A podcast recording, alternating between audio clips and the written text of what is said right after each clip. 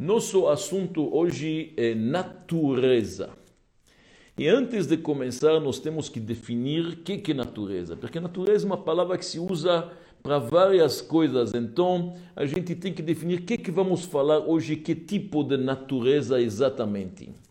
Natureza, em geral, significa o conjunto de elementos que compõem o mundo natural. Que é o mundo natural? O mundo natural significa o mundo no qual não tem a interferência humana. E isso se refere a toda e qualquer coisa que tem neste mundo, desde animais, mares, montanhas, o que vocês podem imaginar, está tudo lá. Árvores, florestas. Eu diria, na verdade, desde as galáxias mais poderosas até, na verdade, submoléculas ou partículas subatômicas, pequeninas como microorganismo, como um vírus. Tudo. Desde elefantes e rinoceros de baleias até vermes. Os nossos sábios usam uma expressão no Talmud, Akadosh Baruch zan mi carner emim ad betzei, na verdade, kinim. Deus, ele alimenta e cuida desde os chifres dos touros até as larvas dos piolos. Então, isto tudo é, na verdade, no sentido mais amplo, natureza significa a ordem deste mundo, aquela ordem onde o, homem não interferiu ainda. Uma coisa que o homem construiu, por exemplo, não faz parte da natureza. Isto é a natureza em geral. Existem outros sentidos. De vez em quando se usa para também falar a natureza ou caráter particular de um certo elemento, pois a natureza das águas é fluir. A natureza dos animais ferozes é devorar sua fera. Isto é um outro sentido, nós não vamos abordar isto hoje. Hoje falamos do conjunto geral de tudo que tem no mundo natural. É bom lembrar também que os ateístas e os agnósticos muitas vezes usam a palavra natureza que nós chamamos de Deus. Eles não querem ouvir, usar a palavra natureza com um pouco de vergonha como a gente sabe, então eles usam a mãe natureza. Mas isto obviamente se refere ao Altíssimo, ao Todo-Poderoso, Criador de toda esta natureza que nós mencionamos. Então, após esta definição, vamos um pouco entender qual é a composição desta natureza. O que, que Deus colocou exatamente neste mundo natural. De acordo com os nossos livros, existem quatro tipos de criaturas deste mundo, nesta natureza se chamam mineral, vegetal, animal e o ser humano. Em hebraico, domem, que é minerais, que inclui pedras, água e assim diante, montanhas. Depois você tem tzomeach, algo que já se mexe do lugar, mas ainda no mesmo lugar, que são os vegetais, que são as árvores, as plantações. Depois você tem rai, algo que vive, que se mexe e que se move também do lugar, que são os animais, mamíferos, aves e assim diante. E depois nós temos em hebraico medaber, o ser falador, que pode falar, que é o ser humano. São quatro divisões, e obviamente que para nós judeus, e assim pensam também todos os homens crentes, todos eles têm energia divina. Não importa o nome que se usa, o ser humano tem uma alma, um animal tem uma ânima, o outro tem uma faísca divina. Mesmo na pedra, mesmo nos minerais, como nós sabemos, existe energia divina. E aliás, hoje, se você coloca uma pedra abaixo do microscópio eletrônico, você ver como que as moléculas se, se mexem, como tem cristais, formações, etc. Você pode ver uma vida inteira lá dentro, os elétrons estão, na verdade, circulando. Tem vida em todos eles. Mesmo assim, o ser humano se destaca nessas criaturas. Por quê? Porque o ser humano foi criado Betselem Elohim, na imagem de Deus, no semblante divino. O que, que significa isto? Ele tem uma alma, uma alma especial, diferente das outras energias divinas que tem nas outras criaturas. E o ser humano, por ter esta alma, tem algumas coisas que diferem ele das outras criaturas. Eu gostaria de mencionar aqui três, tem muitas, mas três essenciais que são importantes. Para começar, nossos sábios dizem que este semblante divino é a escolha. O ser humano tem a livre escolha, o livre arbítrio de escolher o que, que ele tem.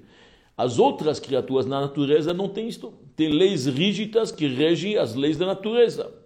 Por exemplo, sólidos são assim, líquidos são assim, calor, frio. Você não pode mudar as coisas. Tem regras na natureza. Fotossíntese. Tem certas coisas que são, isso se chama física, química, mas são, na verdade, leis claras. Mesmo animais que têm um pouco de instintos e reflexos, mas não é livre-arbítrio. O ser humano pode escolher. Vamos dar um exemplo para entender melhor. Uma cabra, mesmo se ela quer ir caçar um animal e comê-lo, não funciona. E se um leão resolve que ele quer ser um herbívoro e vegetariano, também não funciona. Porque ele já tem esta natureza, isto é dele. Ser humano, sim. Ser humano pode resolver. Ele é um carnívoro, ele é um herbívoro, amanhã ele é um macrobiótico, depois ele é orgânico. O ser humano escolhe o que, que ele quer. E nesta escolha tem algumas coisas positivas e negativas. Uma, por exemplo, o ser humano, o único ser entre todos os animais da selva que se veste. Os outros não têm roupas. Mas o ser humano também, infelizmente, é o único que mata a sua própria espécie.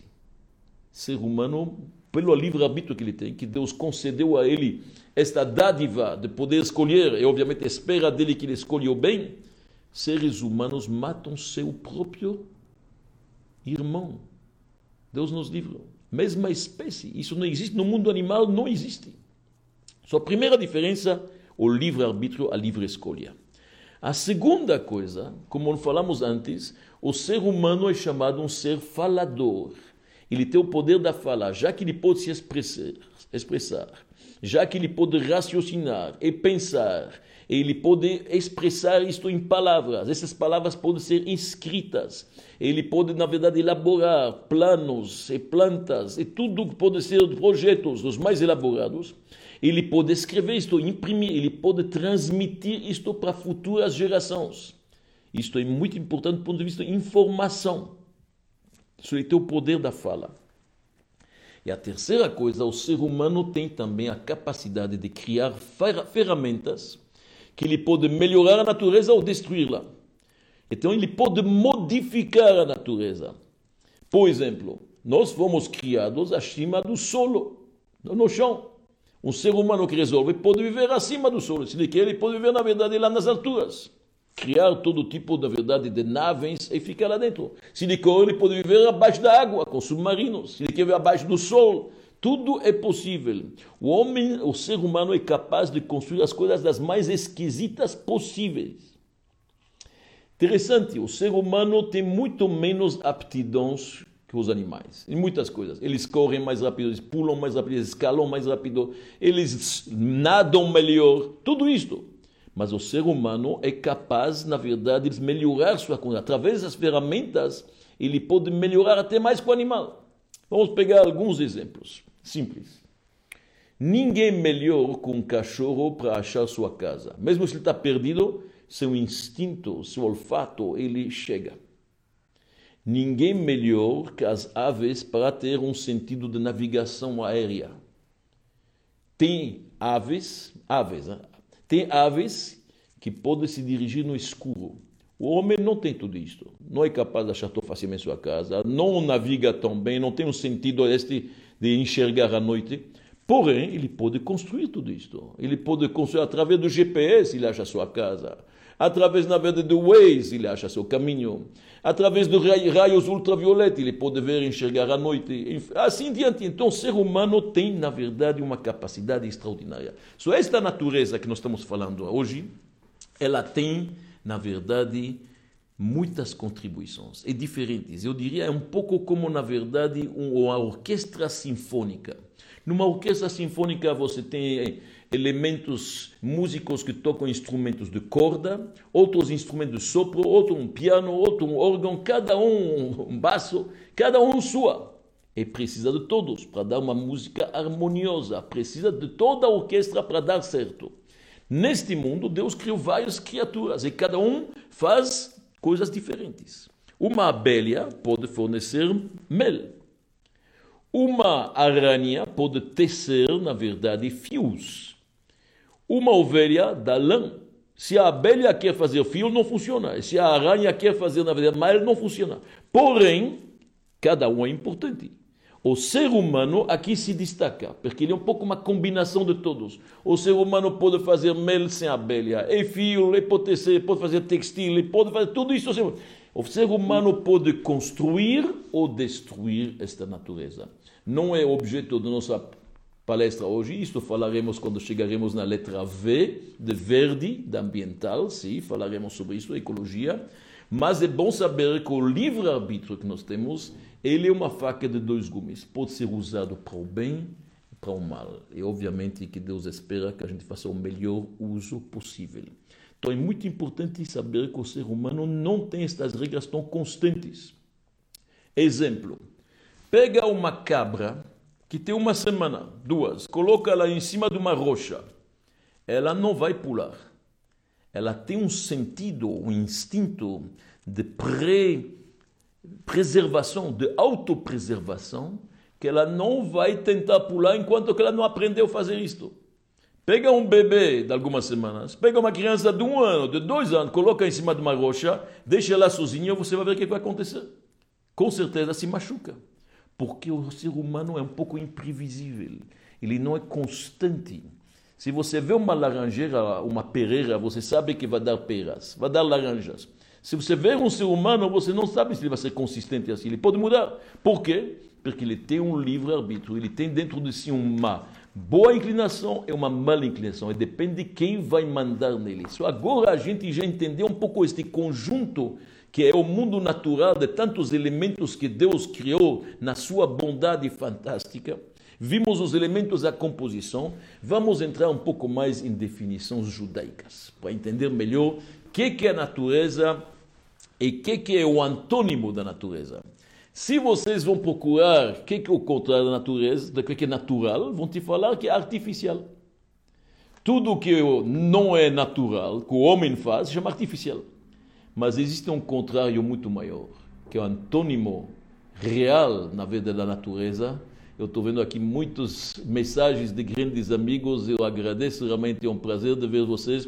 Não posso responder no meio da aula, mas estou com vocês, estamos de coração, estamos aqui com, na verdade, a sabedoria judaica, tentando entender o que é a natureza. O interessante, o grande antônimo da natureza é o milagre que quebra as regras da natureza. Isto que eu queria explicar um pouco hoje. Nós sabemos que Deus age neste mundo de duas formas. Uma forma é quando a gente olha neste mundo e a gente vê que está tudo funcionando. Uma maravilha, está funcionando milênios. Inacreditável, está funcionando milênios. Você vê todo de manhã que o sol se levanta ao leste e ele deita ao oeste. E não muda a gente vê que a lua à noite ilumina. Os astros estão nas suas posições, cada uma. A gente vê que as galáxias e os planetas não colidem. Eles têm, na verdade, uma força, uma energia, mas uma velocidade para não mexer um com o outro. E tudo funciona. As águas fluem. A fotossíntese das plantas está funcionando. Quando algo funciona tantos milênios, sem interrupção e sem mudança, e sem perca.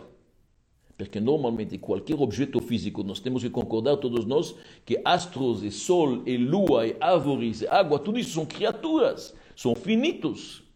Tudo que é finito, com o tempo se estraga. Tudo que é finito, com o tempo, vai um pouco se deteriorando. Uma mesa, após 200, 300 anos, não é igual que o dia que você comprou ela. Tudo vai, na verdade, perdendo.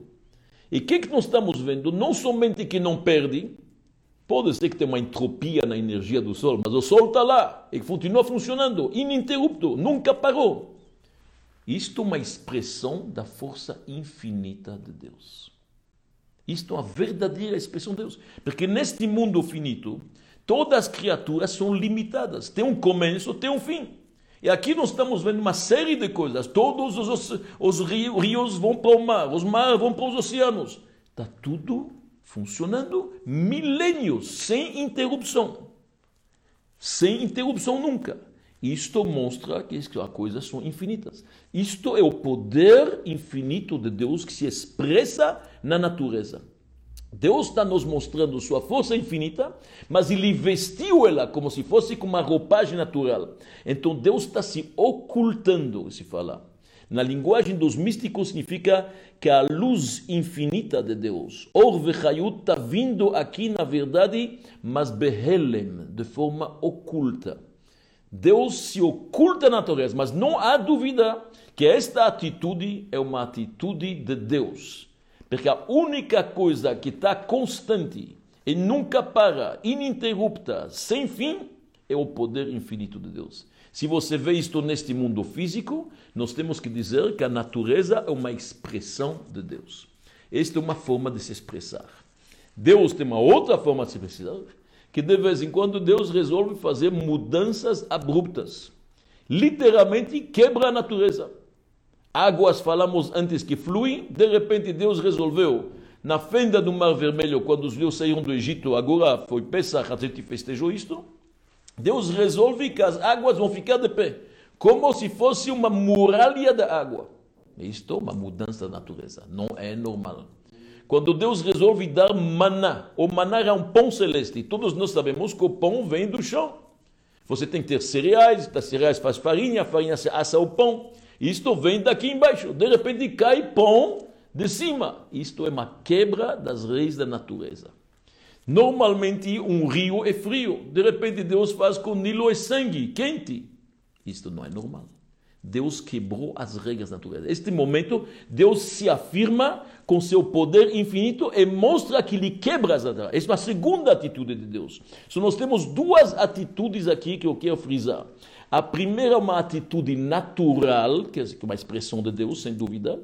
E depois nós temos uma segunda atitude quando Deus, na verdade, ele não se oculta mais, mas aparece e quebra, se chama em hebraico Shidud Marchotateva. Deus quebra as regras da natureza, aparece de uma forma sobrenatural.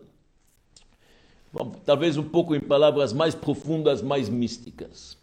Quando Deus criou o mundo, Deus é um poder infinito. Como que ele criou um mundo finito como nós, que nós temos cheio de coisas que são limitadas, que são materiais, físicas, tangíveis? Deus é energia, é abstrato. Como que surgiu? Dizem os sábios místicos, baseados na Kabbalah luriânica, que Deus ocultou seu poder infinito. Ele contraiu ele. Se chama em hebraico tzimtzum a contração e a concentração deste poder, cada vez ocultando mais o poder infinito, e apareceu o poder finito de Deus. Deus tem os dois, obviamente. Por isso que ele é o Todo-Poderoso. Então Deus ocultou seu poder infinito para aparecer este mundo finito. Esta é a natureza. Esta é a natureza. É um pouco um exemplo para entender isso. Eu vou dar um exemplo do mundo nosso para você entender. Se você tem um grande professor ele precisa explicar algo profundo, intelecto, algum raciocínio profundo para um aluno. Ele está vendo que o aluno não vai captar isso tão facilmente. O que, que ele faz? Ele usa uma alegoria, um exemplo. Esta alegoria facilita ao aluno entender. Primeiro ele explica a alegoria, o aluno captou a alegoria. Uma vez que captou a alegoria, ele poderá explicar o resto. o professor teve que concentrar e condensar esta teoria profunda, este raciocínio, dentro de uma pequena alegoria, um exemplo tão simples, para poder o aluno entender. É isso que Deus fez na criação. Deus condensou seu poder infinito, chamado em hebraico Orensof, para surgir um mundo finito e material e limitado, e isto são as regras da natureza. Isto que mas Deus, quando ele fez isto, ele usou obviamente um poder restritivo, que se chama em hebraico midat hadin. E Deus disse para nós que de vez em quando ele usa também midat harachamim, a piedade de Deus, não apenas o rigor para se ocultar e se condensar, de vez em quando Deus deixa aparecer as suas bondades e piedades. Como? Através de milagres. Quando Deus faz um milagre, ele mostra seu poder infinito, aquele que não está condensado, aquele que não está, na verdade, contraído. Este é, na verdade, os milagres. E Deus tem duas formas de fazer isto. Ou ele quebra ele mesmo as regras da natureza, ou através de tzadikim, de grandes justos que têm o poder, eles modificam as leis da natureza. Isto, neste momento, é uma expressão da, do poder infinito de Deus dentro da natureza. Em outras palavras, nós temos, em outras duas palavras, vamos falar bem claramente, duas atitudes. A atitude de Deus dentro do, das regras da natureza ou sobrenatural, uma atitude sobrenatural, que nós chamamos milagrosa, obviamente. E, aliás, isto explica também por que, que nós temos no judaísmo quase que dois tipos de calendários que funcionam simultaneamente. De um lado, nós falamos que Rosh Hashanah é no mês de setembro, no mês de Tishrei. O que, significa Rosh Hashanah? Rosh Hashanah significa o começo do ano. Começo do ano significa o primeiro mês. Assim, assim diz a lógica. Porém, vem a Torá e nos diz que o primeiro mês é o mês de Nissan, o mês de Pesach, seis meses depois. Como pode ser o mês de Nissan, que cai em março, abril, ser o primeiro mês se você, na verdade, já começou o ano em setembro? É muito estranho. Mês de Nissan normalmente é o sétimo mês. Não, ele é chamado primeiro mês. Mas o ano começou em setembro, começou em Tishrei. Só nós temos Tishrei e Nissan. Explicam os nossos sábios, obviamente nos Midrashim, nos Talmud, no início da criação, que foi um ato de natureza. Deus finalmente criou a natureza com as regras da natureza e criou este mundo finito onde ele se oculta. A criação ocorreu no mês de Tishrei.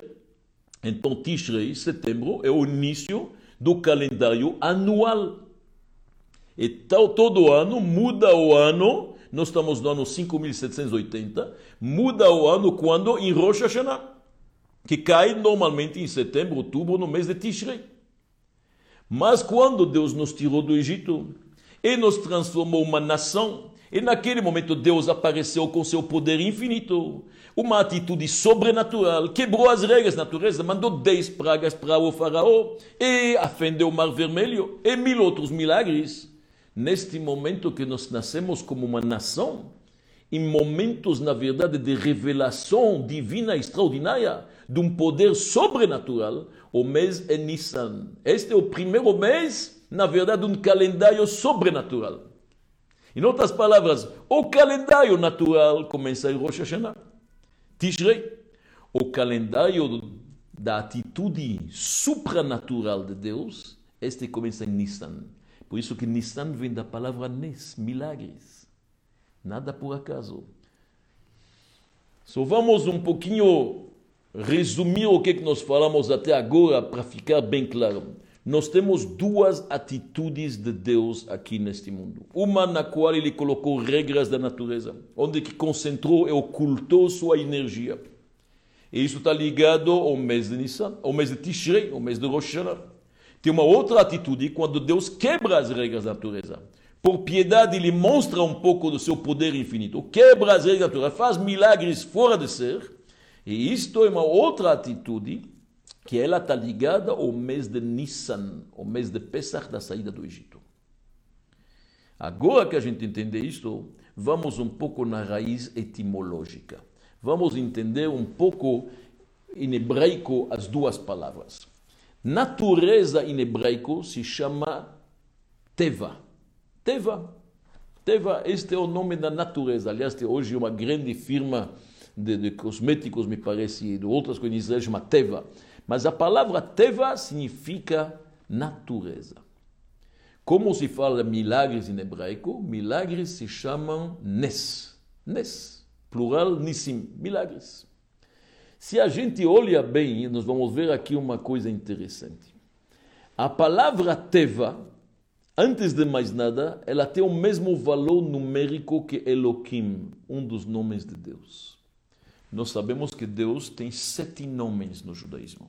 Nos textos sagrados você pode encontrar Elohim, Kel, Shakai, vários nomes. Sete. Sempre um Deus, mas várias atitudes.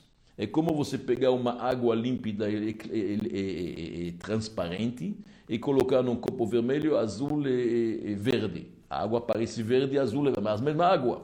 Deus de vez em quando veste uma roupa de rigor, Elohim uma roupa de piedade, o nome Yudke Vavke, o tetragrama com as quatro letras. Quando Deus aparece como um grande general liderando suas tropas, Tsevakot. E assim diante. Deus tem vários nomes. O nome Elohim, com o qual Deus criou o mundo, olha no Gênesis, nos seis primeiros dias da criação, aparece só Elohim. Exatamente o mesmo valor que Teva, natureza. Quer a natureza é Deus. Natureza vale, a natureza vale 86 e também a palavra Teva vale 86. Igual, igual os dois. De onde vem a palavra Teva? A palavra Teva em hebraico tem dois significativos. Um é toveia, toveia significa afundar. Tubu beyamsuf, afundaram no mar. Em outras palavras, algo que afunda. O que, que é a natureza? Deus afundou, Deus, na verdade, investiu sua energia dentro deste mundo. Se oculta, alguém que está afundando, Deus nos livre, você não vê ele mais, o mar está cobrindo ele. O mundo, a natureza cobre, encobre a presença divina. Você não está vendo ele. Você está sabendo, mas não está tão, bem enxergando, aquele que não quer, pelo menos. Não está enxergando. Que o que acontece? A palavra Teva significa Deus se ocultou deste mundo. Ele está lá dentro. Uma outra explicação, em hebraico, Teva vem da palavra matbeia. Matbeia significa uma moeda. Você cunha moedas e todas são iguais. Tem uma natureza a natureza, o que, que é? Deus cunhou, na verdade, essa natureza e usou moldes. Quais são os moldes? Moldes são o sol, a lua, as montanhas, os mares. Mas é sempre Deus. É tudo Deus. Só aparenta ser natureza, mas é Deus. Teva é Elohim. A natureza para nós é Deus. Deus se ocultou tanto nesta natureza que há pessoas que negam a existência dele. Deus se ocultou tanto que pode haver a possibilidade que alguém neste mundo nega que existe na verdade Deus. Esta ocultação de Deus, Deus ocultou-se tanto. Porém, nada neste mundo acontece sem Deus. Os nossos sábios nos dizem: não tem uma grama, uma erva que cresce se não tem um anjo que fala para ela, por favor, cresce. Dizer, tudo é uma expressão de Deus. Porém, Deus vestiu uma roupa natural. Teva significa Deus afundou e ocultou sua energia divina dentro da natureza. A palavra Nes, em hebraico, originalmente significa uma bandeira. Hoje nós usamos a palavra para milagre, realmente, mas originalmente, se você olha pois nas profecias de Isaías, você vai encontrar Venassa Nes Lagoyim, levanta uma bandeira para as nações.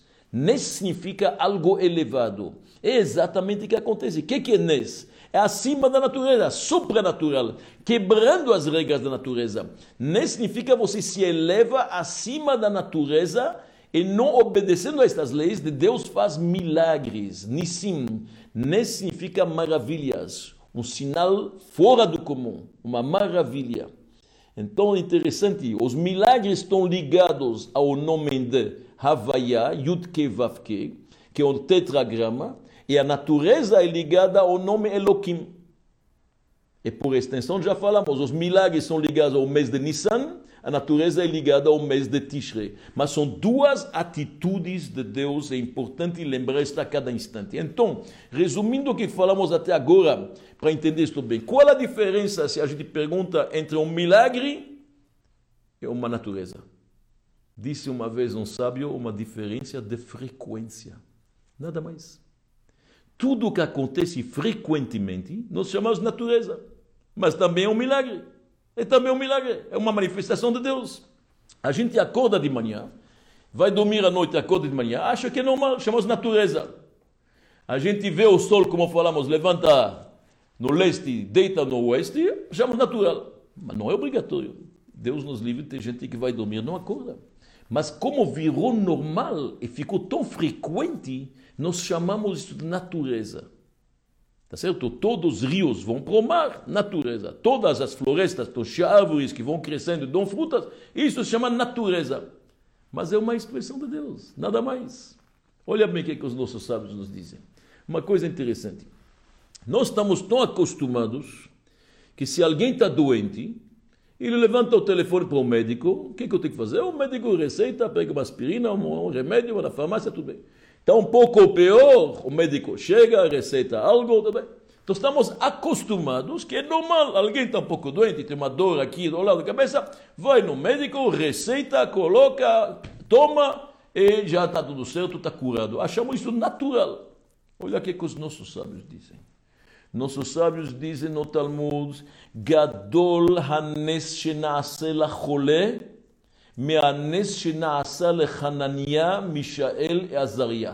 Vou traduzir em português. O milagre que acontece na cura de um doente é muito maior que o milagre que teve com os três moços judeus que foram jogados numa fornalha, numa fogueira enorme na época do rei Nabucodonosor. Nabucodonosor pegou três moços, chamava Hananiah, Mishael e Azariah, e jogou eles na fogueira. Saíram ilesos. Dizem os nossos sábios. O milagre que acontece num doente muito maior que aquele. Por quê?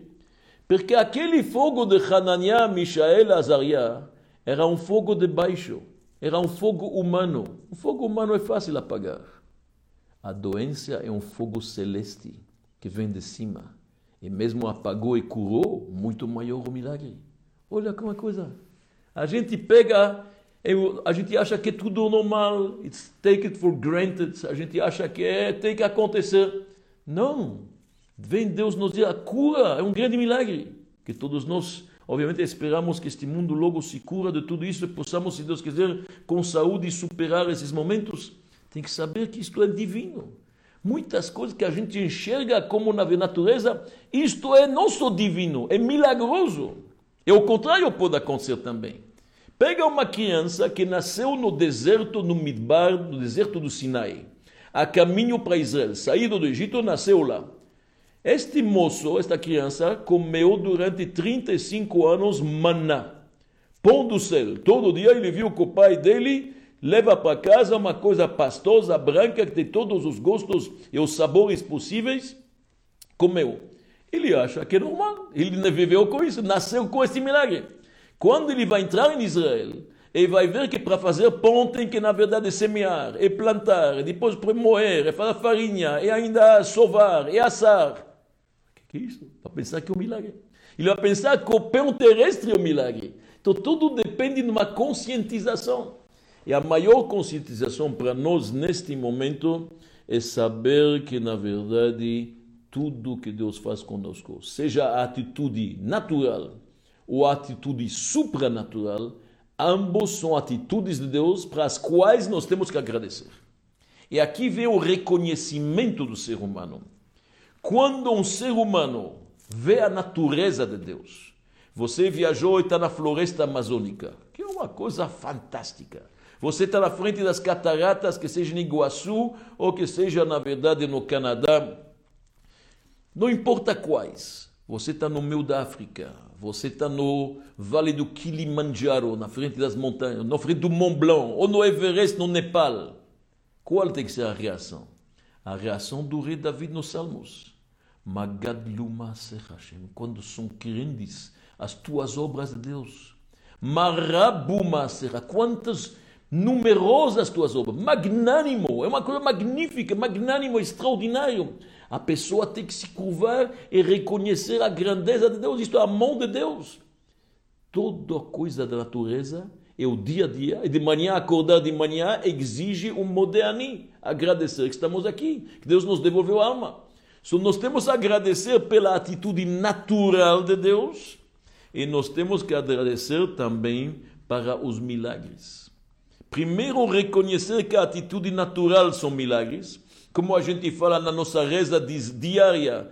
Modim anachnular, Deus te agradecemos. Al nisecha val niflotecha pelas tuas maravilhas que você faz erev, avoker, soraim. À noite, de manhã e à tarde. Todo dia tem maravilhas. Só abrir os olhos, só reconhecer. Depois existem os milagres, literalmente. Antigamente eram milagres mais ligados ao nível da nação, como as dez pragas no Egito, o maná no deserto, ou Josué que parou o sol no meio do dia e prolongou o dia para poder vencer alguma coisa. Isto são milagres a nível popular, a nível da nação. Hoje não precisa mais tudo isto para Deus nos convencer, que já estamos convictos. Então os milagres são mais, na verdade, revestidos na natureza, ou são mais particulares. Quem não tem um milagre particular? Deus me salvou, andei aqui, caiu uma pedra, um acidente, me salvou, uma doença. E para isso tem que agradecer. Por isso uma pessoa vai na Torá, faz uma bênção especial Shai Gomel, ou nas festas de Purim e Hanukkah falamos o Halel, a gente agradece. A gente agradece. Na época do templo, a gente trazia um, uma, ofer, uma, ofer, um, uma oferta que se chamava Korban Todá, porque a gente tem que agradecer. Estas duas atitudes, ambas são da parte de Deus. Agora é bom saber, só já passando, já que estamos aqui, tem vários tipos de milagres. Obviamente não todos são iguais. O milagre no judaísmo não é um fim para si, é mais um meio. Quando um profeta tem que mostrar que ele é um profeta, então ele vai mostrar milagres, ele vai fazer previsões e assim diante. Isso é importante.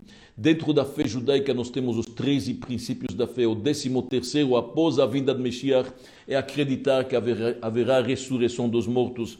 Faz parte da nossa fé tem que acreditar nisso, são milagres que vão acontecer.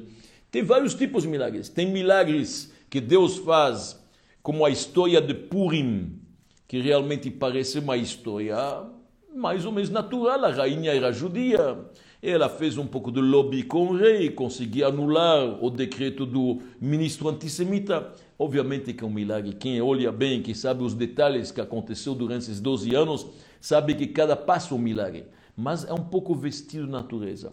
Outros milagres abertos, como na verdade aquele vidrinho de azeite que podia durar na, na história de Hanukkah, podia durar só para acender o, o, o candelabro para uma noite, e durou oito dias. Ardeu oito dias. Isto é um milagre fora da natureza. Então, nós temos vários, tem milagres que estão no primeiro momento, e tem milagres que estão constantes, que Deus está a cada instante fazer o milagre. Quando Deus fendeu o Mar Vermelho, está escrito Deus trouxe um vento a cada instante para segurar a parede. Quando Deus deixou sair sapos do mar, do Nilo, a praga dos sapos, naquele momento, o primeiro momento foi um milagre, não é normal. Mas depois alguém que chega lá pode pensar que tem sapos. Só tem milagres instantâneos e tem milagres contínuos. Tem vários tipos de milagres. O mais importante na filosofia judaica é saber que nós não procuramos o milagre. Isto é muito importante. Os nossos sábios nos dizem que Deus quer que as coisas aconteçam naturalmente e respeitar as leis da natureza, salvo em exceções, como falaremos. Mas, em geral, o homem não tem que. O homem tem que fazer a sua o máximo que ele pode dentro das suas possibilidades. E Deus depois, se quer, manda um milagre. Mas a gente, na verdade, não procura fazer um milagre. Tem uma história no Talmud de um homem que ficou sozinho, um viúvo, coitado, com uma criança. E não tinha como, na verdade, ele poder nutrir esta criança. Acabou ele rezando para Deus, deve ser que ele merecia. Acabaram crescendo as glândulas mamárias dele e parecia realmente uma mulher, ele acabou, na verdade, amamentando essa criança, dando leite. E o Talmud critica, porque o homem desse não deveria ter pedido para quebrar as regras naturais. Isso não se faz normalmente, e Deus não faz um milagre à toa, quando desnecessário. Nós temos vários exemplos disto no Talmud, mas também nós temos exceções. E as exceções são os grandes tzadikim, os justos que têm uma, uma palavra com Deus como um filho com o pai. Nós temos Roni Ameagel, que podia pedir chuva a qualquer instante, ele podia fazer isto. Ele falava para Deus: Não, esta chuva que você mandou agora é fraca demais, um pouco mais forte. Não, esta é forte demais, quero assim. E Deus escutava. Ele era um grande tzadik, como o Talmud nos diz. Tem pessoas justas, que são tão transparentes, que eles pedem e Deus executa. Eles têm muita força realmente espiritual, são pessoas extremamente elevadas, como Rabi Hanina Bendossa. Rabi Hanina Bendossa no Talmud nos diz que ele podia pedir o que ele queria para Deus. Um belo dia a filha dele chegou na véspera Shabbat, na sexta-feira, chorando, disse: Papai, eu cometi um erro dentro da luminária. Em vez de colocar óleo, azeite, como antigamente, eu coloquei vinagre. E não tem mais óleo em casa. O que, é que eu faço? Rabi Hanina, tranquilo, disse: Olha, minha filha, quem é que ordenou que o azeite pode arder? Ele pode ordenar também que o vinagre arde. E assim foi. Ela acendeu o vinagre e durou 24 horas até o final do Shabat. Mas isto são pessoas exceções. Em geral, a pessoa não tem este direito, a pessoa comum, de pedir as regras, a não ser que ele esteja em perigo. Quando uma pessoa está em perigo grande, ele tem o pedido, ele tem o direito de pedir a Deus um milagre. ou a nível do povo, isto sim, este momento pode. Mas em momentos comuns, não. O importante aqui, para terminar esta palestra nossa hoje sobre natureza, que eu gostaria de dizer o seguinte: é interessante que nós encontramos, tem pessoas que são descrentes. Chama eles de ateus, eu não sei se a palavra é certa, porque normalmente hoje eu já encontrei ateus que dizem eu sou ateu, graças a Deus. Todo mundo aqui tem Deus. Mas tem pessoas que são descrentes, com menos crenças. O que que acontece? Estas pessoas, eles só querem acreditar na natureza e negar o poder infinito de Deus. Nós encontramos isto em Paró. O faraó do Egito disse: Lo yadati et Hashem. Eu não conheço Deus, o supranatural. Regras da natureza, sim, mas supranatural, aquele tetragrama, Elohim, sim. Yudke Vavke, tetragrama não conhece. O povo de Israel sabe que é o contrário. Para nós, nós sabemos que toda a nossa trajetória ela começou já de forma sobrenatural. Olha bem, Abraão, o pai da nação, Abraão Avino, o primeiro judeu, ele viu nas estrelas que ele não vai ter filho.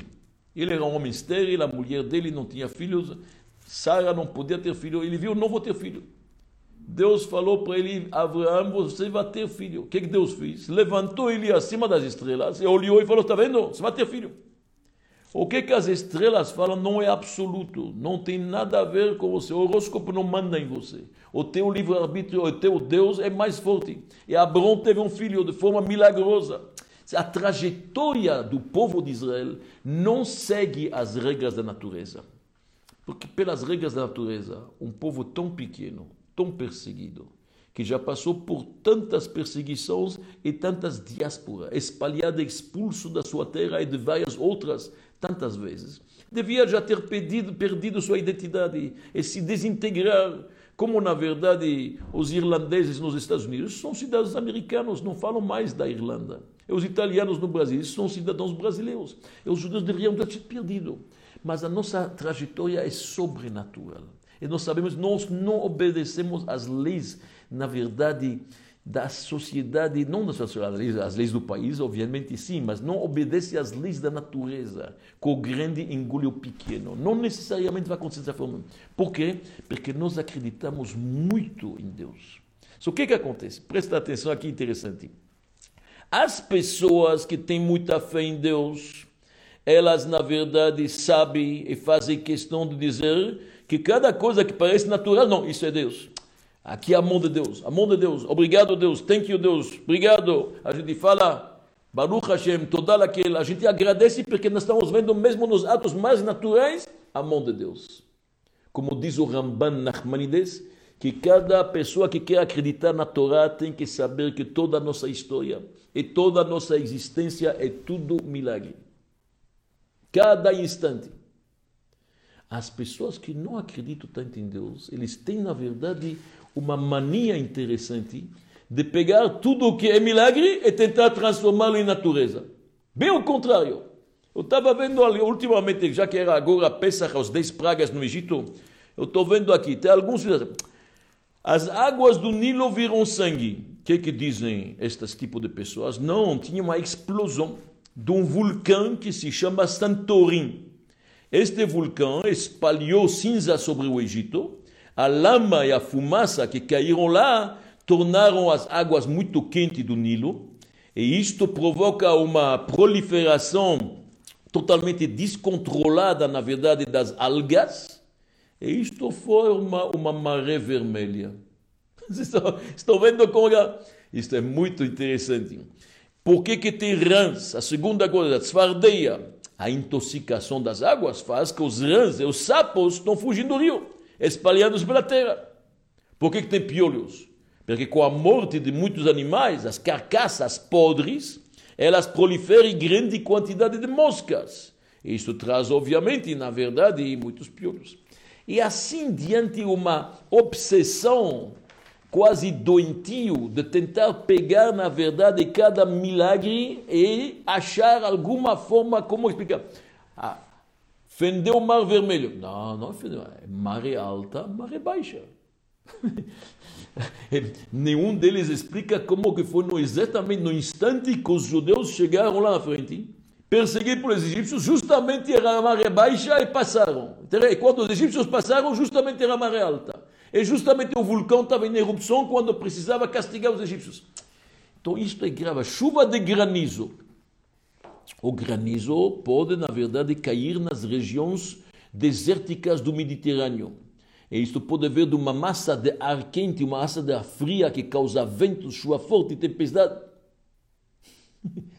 Tudo para poder negar a presença de Deus. O que é a praga da escuridão, Rocher? Uma tempestade de areia que pode durar dias e é capaz de encobrir totalmente a luz do sol e assim diante. Então, o mais importante, e com isso terminamos esta palestra, meus amigos, é se lembrar constantemente, e todos os dias e a cada instante, que o maior milagre de todos os milagres é a natureza. A natureza na qual nós vivemos, este conjunto que nós chamamos, sem interferência do ser humano, este conjunto de coisas tão bonitas, tão fantásticas, todas estas leis da natureza. Este é o maior milagre possível. Como bem diz na verdade o rei David no Salmo 19, Hashamayim mesaprim kevod el. O firmamento está contando a glória de Deus. O Maaseyadav Magid Harakia. E o céu conta as obras de Deus. Olha bem que versículo magnífico. O céu e o firmamento são as melhores testemunhas para mostrar as obras magníficas de Deus. E os nossos sábios no Talmud vão mais na frente ainda. No Talmud em Masechet Ta'anit diz o seguinte: Gadol Yom Akshamim que Yom Shenivru Bo Shamayim Varetz. O dia que chove é o dia igual, tão grande, que o dia que Deus criou o céu e a terra. Que o dia que Deus vai fazer Triatametim, a ressurreição dos mortos. Estão ouvindo bem? Um dia simples de chuva. Ele é tão grande, o milagre, é igual à criação do universo e à ressurreição dos mortos. É isto que nós temos que conscientizar que a cada instante, a cada respiração, a cada coisa que acontece nesse mundo é a mão de Deus. Muito obrigado.